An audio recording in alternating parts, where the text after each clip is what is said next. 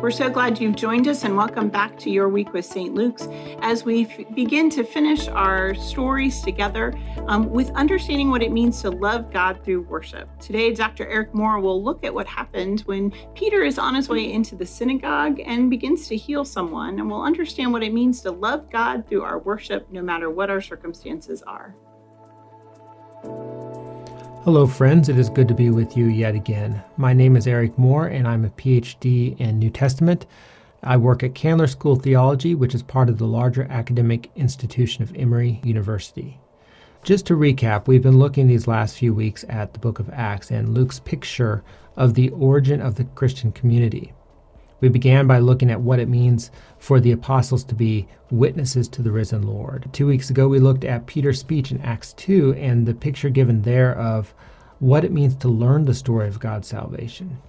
And last week, we looked at the end of chapter 2, uh, following Peter's speech, at the picture of community life. What does it mean to live together as a body of believers in the resurrected Jesus Christ? And that transitions very nicely to the beginning of Acts 3, where we see an extended portrait of love. So we are considering, as an implication of the passage today, what it means to love together as followers of Jesus Christ and in community. So let's dive right in. We first want to ask how Acts 3 fits into the context of Luke's wider narrative. To begin with, we should say that it continues the story of the earliest Christian community in Jerusalem. We saw in Acts 1 through 2 how that community was planted, both through Pentecost and through Peter's preaching. And the next few chapters, beginning here in chapters 3 and extending to Acts chapter 7, elaborate on the reinforcement of that community. In these chapters, we see a repeated pattern indicating the means by which the apostles' witness accomplished the divine purposes among here, the Jews. Parts of this pattern are familiar from Acts 1 through 2. The apostles engage in teaching and miracle working, producing wonderment and new believers. Then there is also this new theme of opposition.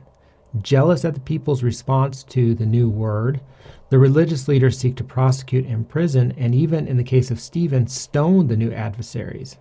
But each time, except in the case of Stephen again in chapter 7, divine intervention results in rescue for these public witnesses. Now, this pattern of witness, opposition, and rescue is interspersed with summaries of community life, such as we saw in Acts chapter 2, and such as we will see in Acts 4 23 through 32. Now, this latter summary, Acts chapter 4, like Acts 2, again shows the unity of the community. And there are a couple of things to remark about this passage, firstly. To begin with, here as in the preceding two chapters, the believers interpret their own experiences in light of Scripture. In this case, the characters in the narrative see Psalm 2's reference to Gentiles, kings, and rulers arrayed against the Messiah. They see that as reflected also in their own experience of opposition to Jesus from the likes of Herod and Pilate, responsible for Jesus' condemnation, and the people more broadly who give Jesus up. Second, this summary in Acts chapter 4 echoes earlier passages, specifically the Pentecost passage in Acts 2. In response to a prayer for boldness, the room that the followers are in start to shake in a manner that is suggestive of a theophany or an expression of the divine. Now recall those signs preceding the Holy Spirit's outpouring in Acts 2 and you'll see what I mean by comparisons here. And as further evidence of this parallel, the believers here in Acts chapter 4 are filled with the Holy Spirit, enabling them to speak the word of God with boldness as they requested. This summary, therefore, at the end of Acts chapter 4, shows the successful outcome of the preceding witness of the apostles to which we will turn now. So, the passage we are discussing in this lecture is Acts 3, and this relates to the healing of the lame man, Acts 3 1 through 10. Notably, Luke pairs this miracle with another speech by Peter in Acts 3 11 through 26, which unpacks its significance. Now, this is a nice parallel to Acts chapter 2, where we saw the outpouring of the Holy Spirit at Pentecost and a reaction to it, and then we saw Peter give a speech there explaining its significance. Now, by now, we are familiar with this teaching miracle framework of the apostles and their master Jesus. Remember, this is what Luke is trying to do in establishing uh, these links between the apostles and how they carry out their ministry and that of Jesus, these words and deeds. Peter's healing of the lame man in this passage, Acts 3 1 through 10, is fundamentally one of love. But we are going to examine the different elements of this story so as to better understand the whole of it in light of Luke's theological program. Thus, we must first begin by noting that the specific event in Acts 3 has parallels to Jesus' own healing of a paralytic in Luke chapter 5, 17 through 26, as well as Paul's healing of the lame man in Lystra further along in Acts, Acts 14 8 through 11. This suggests that healing, or restoration, as we'll come to see, plays an important role in advancing the kingdom of God in Luke Acts. There are three primary characters in this story Peter, along with John, the lame man, and the people. Let's consider how each are portrayed. Peter and John are the apostolic protagonists here. As we have already seen from Acts 1 through 2, Peter is a major actor in Luke's narrative. This is much less the case with John. He is given little attention and even here does not have a major speaking role. But no matter, Luke's overarching purpose is to illustrate, often using singular individuals such as Peter, how the apostles as a whole carried out their responsibilities as witnesses to the resurrected Christ. A key feature of the miracle performed here by the apostles is that it takes place in proximity to the temple. Luke is even more specific, in fact. It happened while, quote, Peter and John were going up to the temple at the hour of prayer at 3 o'clock in the afternoon, in quote, Acts 3 1. This recalls the picture of community life given in last week's lecture concerning Acts 2 42 through 47. In verse 46 of that passage, we are told how the early Christians, quote, day by day spent much time in the temple. In both instances, Luke is demonstrating the proper piety of these believers. I will come back to the description of the apostles, but let me say something first about the description of the lame man. Luke describes the lame man as an essentially passive character to begin with. His disability is such that he has to be carried to his destination. See again the resemblance to the man healed by Jesus in Luke 5. And this destination is the temple where the man is forced to beg of others, another passive type activity. There's potentially a moral dimension to this description. It was not uncommon in the ancient world to see outward disability portrayed as a reflection of an inward condition. So we might imagine that this man's lameness was seen by many as a testimony to his inherent or innate qualities as a person. He was also socially isolated in some respects.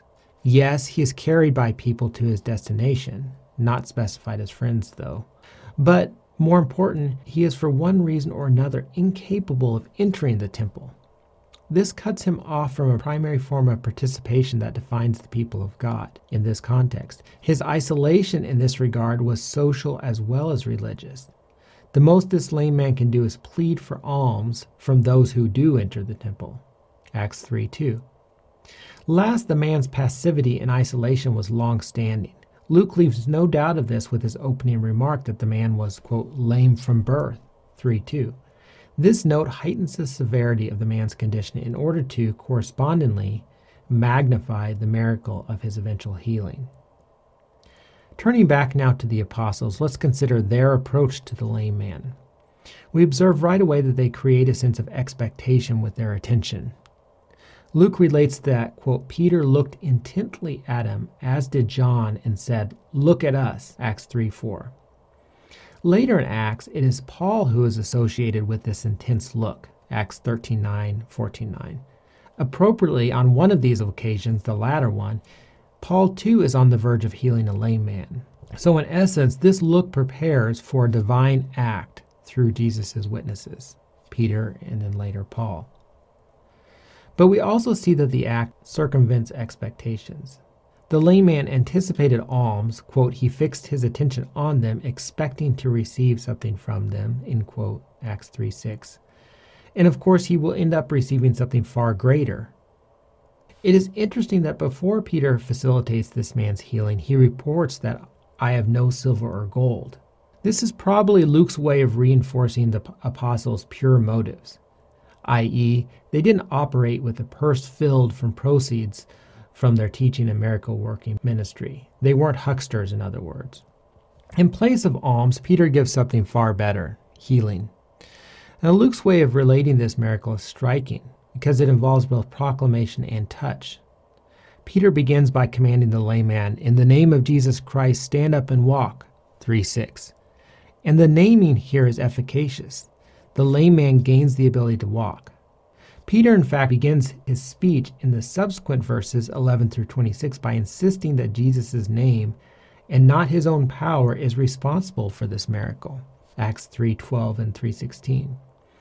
Incidentally, as in the Acts 2 speech we looked at 2 weeks ago, Peter uses this speech explaining the miraculous event, there the outpouring of the Holy Spirit, here the healing of the lame man, to demonstrate how God's act on behalf of Jesus represented a continuation of his salvation work through the ancestors, in this case, Samuel, Moses, and Abraham.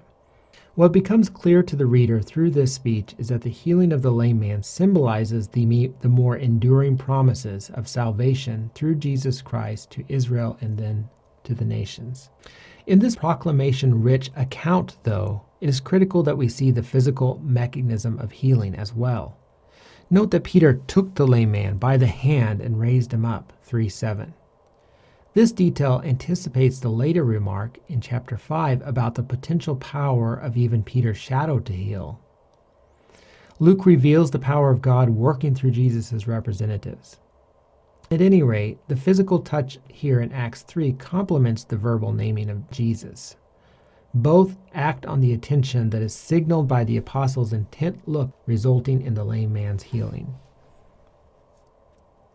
The touch also anticipates a reversal of the lame man's social isolation. It intimates acceptance despite societal prejudice. This social reversal becomes clear as we return to the lame man to look at his healing. Luke gives equal attention to the physical dimensions of the lame man's healing. But whereas up to now, the man has been a passive recipient of care, beginning at this point, we see him and his body take on a more active role. Luke tells us that immediately, quote, his feet and ankles were made strong, 3 7, end quote. In some medical writings of antiquity, weak ankles suggested passivity and an impaired character. Read against this cultural script, the lame man's healing points to a robust physical restoration. But this is hardly all. The narrative goes on to describe how the man, jumping up, stood and began to walk, and he entered the temple with them, walking and leaping and praising God. 3 8. Much is happening here. Obviously, the exuberant action of the man once lame is further proof of his healing, but it is also a probable echo of Isaiah 35 6, quote, Then the lame shall leap like a deer, end quote, which speaks of the restoration of Israel. So, as in Peter's follow up speech, there is here an indication that the lame man's healing symbolically has implications for a broader corporate salvation. At the very least, the healing functions as a public witness so others will believe. And let's not miss the broader implications as it pertains to the healed man himself. Luke's remark about him entering the temple with the apostles is very significant in this regard. It is one clue among many that here healing is not just physical, it is also social. The apostles' touch and proclamation of Jesus has fundamentally reversed the man's isolation. They have helped integrate him into community. Okay, let's consider the last protagonist in the story, the people. As in Acts 2, Luke focuses on the people's response to the miraculous deed. He begins his description with words, phrases that signify recognition. Quote, they see the lame man walking and praising God, end quote, 3 9. They recognize the man as the one who sat at the beautiful gate of the temple asking for alms, 310. And finally, they were filled with wonder and amazement at what had happened to him. This positive response builds anticipation for how the people will respond once Peter begins speaking in the following verses. 11 through 26, about this Jesus in whose name the lame man was healed. In fact, most of that speech concerns the past response to Jesus involving his crucifixion. Peter calls upon the audience to repent for their rejection of Jesus. What Peter does, in effect, is explain the symbolism inherent in the healing of the lame man in front of the temple. He offers the people another chance to embrace what God has accomplished through the resurrected Jesus. So that is Acts 3. Now, what might this passage have to teach us about love? First of all, I think we can see here that love is a blessing. This is precisely the point, I think, that Peter makes in his follow up speech, where he connects the healing of the man born lame to this desire of God to bless people through Jesus Christ. And this blessing is restorative. Second of all, I think it encourages us to look at the expansive ways that this blessing can be enacted. There is, of course, the individual dimension, ministering to people in our midst with concrete physical, mental, material needs. And there's also the corporate dimension, restoring those folks to connectedness with others around them, working for a sense of equity and a mutual care in our communities. Restoring social bonds, in other words. Furthermore, love involves both word and deed. Peter proclaims healing in the name of Jesus Christ, and then he also reaches out, helps lift up the man. What are the ways that we can do that in our communities? Unite this clear sense of God's proclamation in Jesus Christ to concrete acts of care for those around us. Finally, this sense of love requires purpose. Recall Peter's intent look. He has a sense of attention to those in need around him. Furthermore, he is not just healing for the sake of healing, he is healing with a very concrete sense of what God is wanting to accomplish through Jesus Christ. And then lastly, internally, caring for those around us builds community, our sense of identity, who we are as a people, what is our mission in the world. Externally, it symbolically proclaims God's salvation. That is exactly what we see in this passage. This healing is a form of God's working through the apostles to bring other people into his blessing. Thank you for the opportunity to be with you and to look at this passage together, and more importantly, the opportunity to spend all of this time, these last four lectures, discussing the origins of the Christian community in Acts 1 through 3 and considering what that means for our own calling in life and in ministry. I hope to connect with you on another occasion. Until then, I wish all of you the best. Blessings.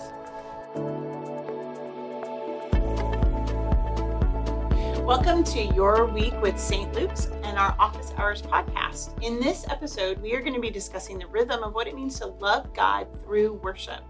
And I'm really excited because this podcast, we are joined by Melissa Cooper, who is our pastor of worship and art ministry, Steve McKinnon, who's our artistic director over worship and arts, and Faith Bowles, a St. Luker She's also a church council member, one of our contemporary worship leaders, and most recently, our assistant director of Guys and Dolls. So, we're going to get started by having you introduce yourselves. Tell us how long you've been at St. Luke's and a little bit about your story as a worshiper in the years. Great. Okay, I'll go first. Um, my name is Faith Bowles. I've been attending St. Luke's since February 2019 and um, I have been a churchgoer my whole life. I was a preacher's kid, um, grew up Southern Baptist, and uh, decided uh, quickly um, after my death of my father when I was eight to uh, take a break from church for a little bit for obvious reasons, and um, decided to uh, go to a Methodist church. A friend of mine who was like, "Hey, you should come to this church. Uh, we're a theater church back in Savannah, Georgia, where I'm from." And uh, started going there, and I was like, I really like the core values of, of this whole Methodist church situation. So I started going, and I ended up getting baptized Methodist, and the rest is history and now I'm here in Orlando. So there's that. yeah. I'm Steve McKinnon. Um, I have been on staff here at St. Luke's since 2008. Um, so going on 14 years now.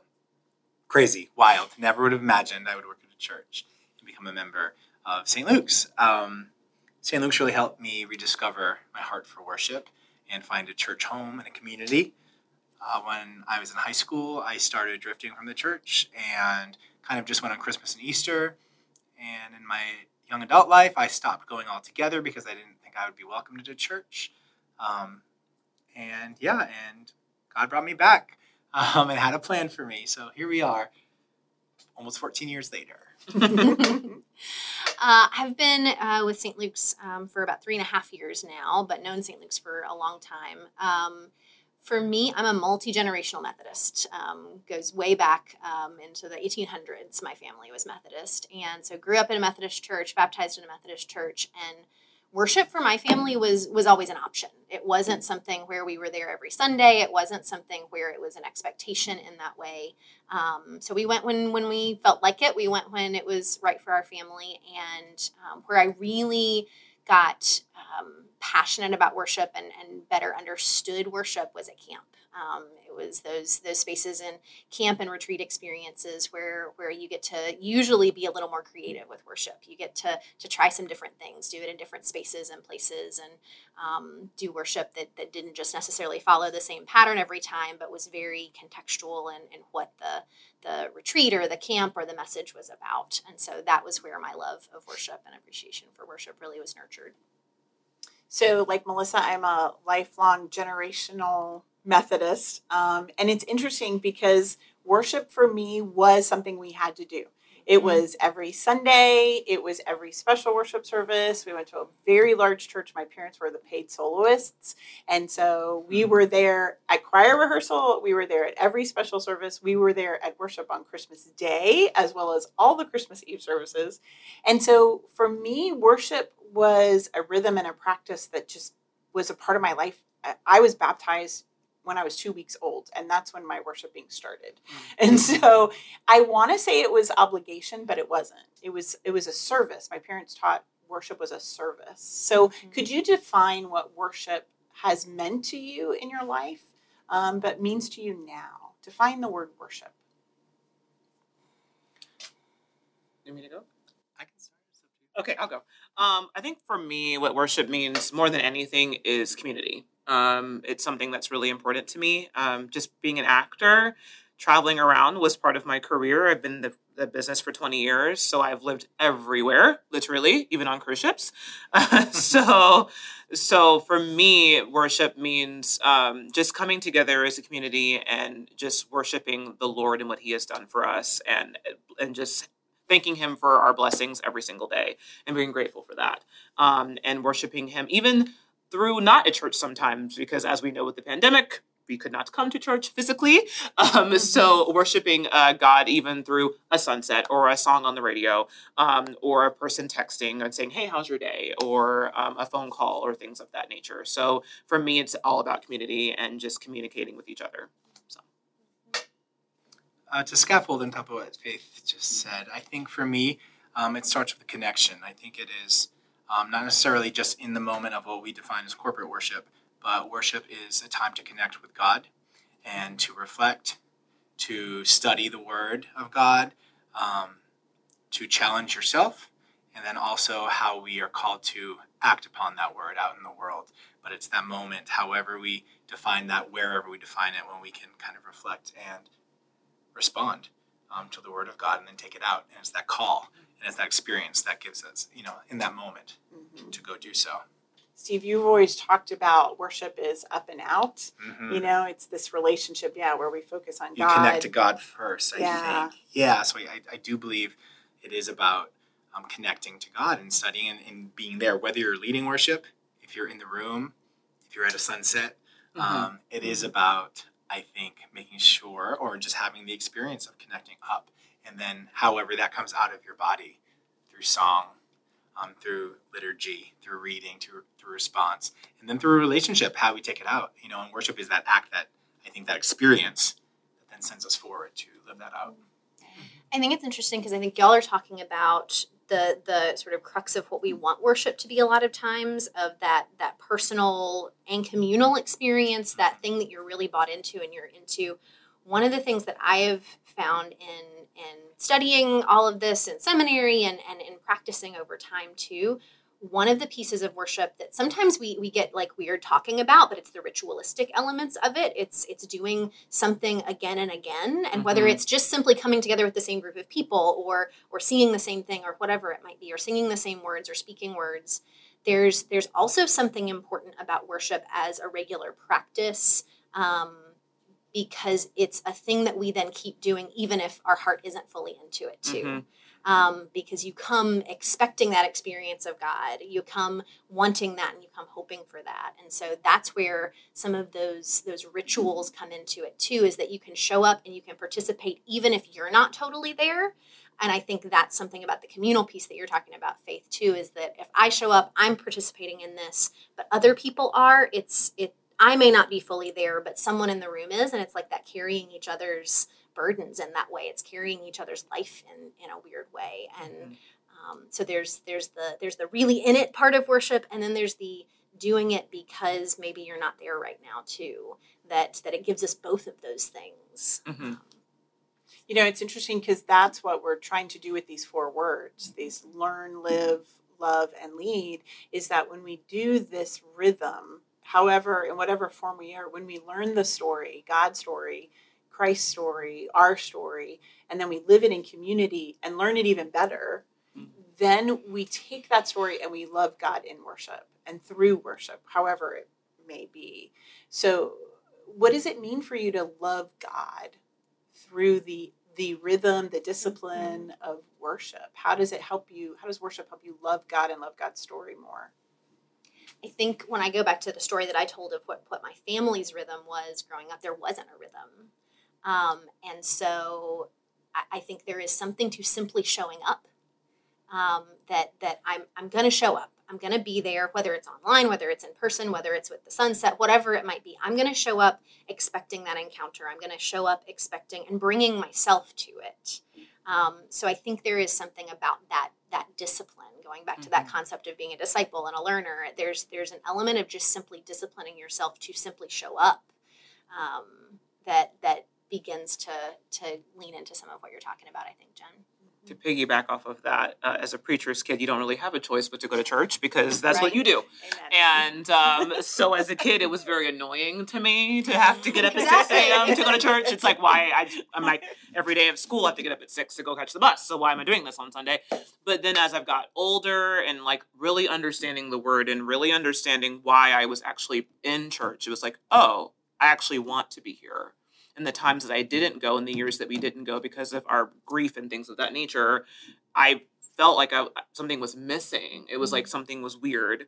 Um, so now it's like when I don't go, I'm like, oh, I really wanted to go today, or you know, and things like that. Or I'll hear a certain song on the radio, and I'm like, oh, I love singing that song in church, or singing the song with a certain person, you know, and things like that. So then it just becomes a habit, and then all of a sudden it's like thinking about that Bible verse, and then thinking about that time that God did this for me, and then it becomes a cycle you know, so then it becomes second nature to you. Um, so yeah. I have found that the, the the things I learned in worship through osmosis almost, mm-hmm. you know, mm-hmm. by just being there, whether it was the songs, the hymns, the the liturgy, mm-hmm. the scripture. I mean, you don't realize how much your body, not just your mind and heart, but your body yes. like takes in. And it was in my crisis moments that that I would be able to go to those memories. And I was able, even when I was angry at God or angry at the world, I could love God through that muscle memory. Yeah. And and it it connected me, like you said, to God and to healing in ways that I would have never imagined. Like I remember from, you know, a little kid, um, songs that I had sung that I have never sung in any other church, but the muscle memory in the midst of pain and crisis came back to me and and it made me love God when I was ready to give up.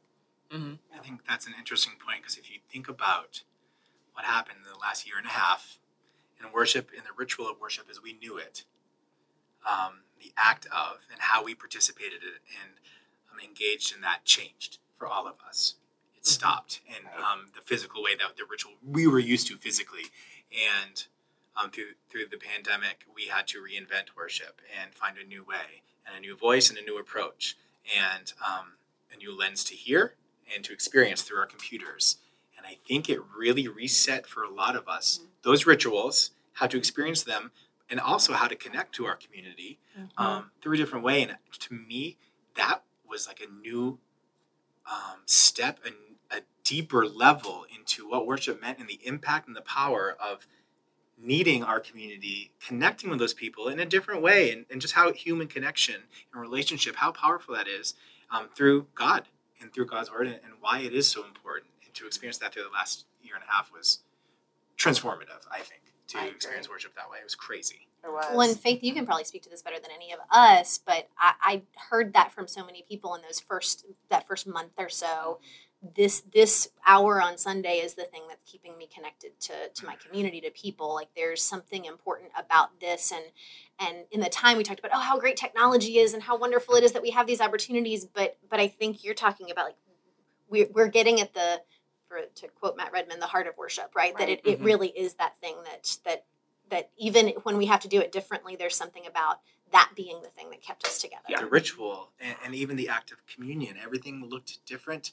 And we were using Pop Tarts and we were using Ritz crackers. Ritz crackers. Like everything was turned upside down. And we were all challenged in our own Right. Mm-hmm. rituals and what we thought was, you know, one way and to, to experience that and engage it a different way. And I think a lot of us learned and, and our faith deepened and, and understood Yeah. things through a new Yes. lens. It was fascinating. because in essence it's the same story it's the same god and and we got to see a different facet that we had never seen before yeah faith you were gone Yeah. um, for part of that so what was it what did it mean to you to worship with us Yeah, I went time? home um, right after the layoffs happened at Disney. I went home for a couple months just to separate myself for some stuff. But it, you know, it was hard. It was hard being away physically from people. But I think what kind of kept me connected for sure was the we the praise team. We had our weekly Zoom calls, um, which was great. It was like a therapy session in an hour. It was awesome. Sometimes Some- three. sometimes three hours. It's fine. It's all good. Um, but we needed it, so it was great. And then just being home and watching. Um, I actually felt it sounds weird because I had only been- been with the church for a year at that point. I joined in 2019. Shutdown happened in March of 2020. So I was still getting to know people. Um, I just I was just trying to figure out my way in the church and what I wanted to do and how I wanted to be connected. And so right when shutdown happened, I was like, well, this is going to be great. So I went home and I actually felt weirdly more connected um, with um, with the praise team more when I was home. Um, I actually had better relationships with them. People were like, "Oh, how are you doing? How's Savannah? How's your parents?" You know, and I felt more of a connection with people um, because it forced me to have conversations and I, you know, one on one. That I would be like, "Okay, guys, I have to go to work now. Great worship service. Bye." It was more intense conversations about just life, but also God too. So And I think we craved worship on Sundays at that point because it was something we could regularly participate in and in, in that sense, you know, and, and come together and we were all like Sundays see each other in the chat, right? And get to connect with your community and Mhm. and share in our love for God. Um, and through our church, right? And there was so much power in that. I think it made us ask more questions. Those of us who were crafting worship, we had to ask different questions too. Yep. Yes. And I think, you know, what you're sharing, Steve, too, I think we all went through of having to think more deeply about how we are crafting worship. Um, I think we are way more intentional than I can at least speak for the three and a half years I've been here than ever before since that time because we had to think not just about how are we going to do the thing that we do every week, but how are we going to do this in a new medium. So you had to get below it to go, what are we actually trying to do?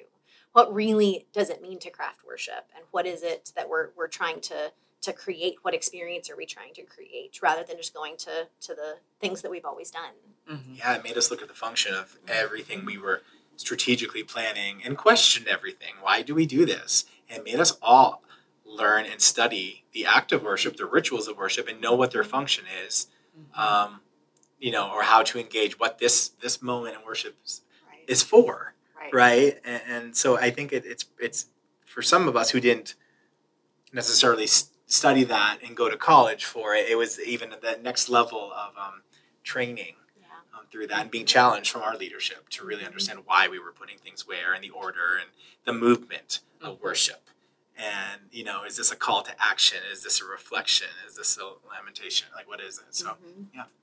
So it's interesting because you know the the arc of worship is to reorient ourselves and to put God first again in our life, Mhm. um, and and and how we do that. That's the importance of the discipline is because we usually live our our lives with us first, and worship makes God the audience, so God becomes first again. So let me ask this idea: we, we learn is supposed to be the place where if you're a musician or if you're in theater it's where you learn your skills it's where you learn your lines it's where you do the individual work to learn the story you're telling to learn your skills and drills as we say on an instrument. Um, live when we live together and live that story in community is when you kind of like get with the people in that particular scene and you rehearse that, per- mm-hmm. that part of the story. Or you get with your the the flute players or the clarinet players and you practice the that part together. But we say worship is the rehearsal of all of us. It's kind of like that final dress rehearsal mm-hmm. where everybody comes and the full story is told. Why is worship as rehearsal important for the church in order for the church to go out and live the story and lead the story what do you think about that metaphor of worship as rehearsal what does it mean to you I feel like you know when you're a kid in Easter and you had like that one verse that you're supposed to recite on Sunday, like okay, I'm gonna go up there and do my one little line, and I'm gonna mm-hmm. go sit down, my little Easter dress. But I feel like that's kind of like that with theater too. Like you get your script, you get your Bible, you go home, you read your you read your your lines, you might read your verse for the week. You study it, you study your verse for the week, and it all of a sudden it becomes like, oh, I memorized this. Okay, now I get to live this. Okay, now I'll go to rehearsal. You go to worship. You talk about it with your cast or your director. You talk about it with your pastor. Mhm. You talk about it with your community at your church. And then you go out and you live it. You go out and you perform the show. right yes It's all the same. yes it is it's You know. telling the story hmm and worship is a place where we go oh wait the story is not just my story it's Mhm. like our story it's a bigger story. Yeah that's Mhm. great. In rehearsals too are a lot of times where you you learn the foundation from your bible from your script but then you also learn the why. You learn the intentions behind it. Yes. So you you deepen that knowledge to understand and have you know you know why you're saying you know in, in, a, in a show you know what is driving your character. So in through worship we know what this is called to do here what we were called to do or how to respond and become second nature but also to understand it deeper um, i think that rehearsal so we can go live it out into the world i love that metaphor Mhm. Mhm. rehearsal Well, and one of the phrases that we we a lot of times we'll hear people say is something about whether I got something out of worship or not, and and it's one I'm always torn on because we do want people to walk away having received something in worship, but the act of worship is actually not about receiving at all. It's actually entirely about giving. Mhm. right Um, Right. Nothing about worship is about us, and it is about us in that it is our chance. It's that it's that one more time before I go and try this in the world, and especially in our pattern that we're we're now going with this learn and live and love. It's it's the chance to go. Okay, what I learned. How I talked about it with my life together group, or my small group, or my family, or uh, my friends, or, or or the the safe space, if that makes sense. It's it's that last safe but a little less safe space to to try on something. To go, okay, I'm going to say these words here. I'm going to sing this song here. I'm going to recite this liturgy here. I'm going to listen to a message and be sure I've really, really got it down so that when I go and, and encounter a moment in my everyday life that in no way is framed theologically for me, that I am now prepared to frame that moment theologically, that interaction, that that individual, that conflict, that I am now more prepared to live into the thing that I have learned and and discussed. And and so it's why why liturgy, spoken liturgy matters is is we want to put the words into people's mouths, into our mouths and get a chance to say them um, before we have to then figure it out on our own. Mhm. absolutely so if we've done our worship well, if we've created an arc, as we talk about here, Mhm. the arc of worship from beginning to end, from the, the, the gathering song to the prelude to every movement of liturgy and song and spoken word is punctuation for the whole week. So that I know the script, I know God's script and my script and my role in it, that God and Christ invites me onto the stage. And I get to then begin, as Faith said, to tell the story, to enact, to live, to lead the story that Christ invited me to um, in the world. And it makes a difference. well, and it's your last time with the script because after that it's improv. Yep. Amen. Right. right. Because your life, leading it like Jesus, is just you and the greatest improv actor of God. like, Mhm. we're going to go do this together, and it's going to be yes and. And do you know it? Are you ready? Mhm. Yeah. Um, anything else you want to say about worship before we end? No, I think we said it all. all right. Thank you so much for joining us um, on our Office Hours podcast. We hope that you'll come and be a part of worship and you'll find ways to worship in your everyday life um, and that we'll love God together through worship, not only corporately, but individually, and so that we can be people who lead our lives like Jesus.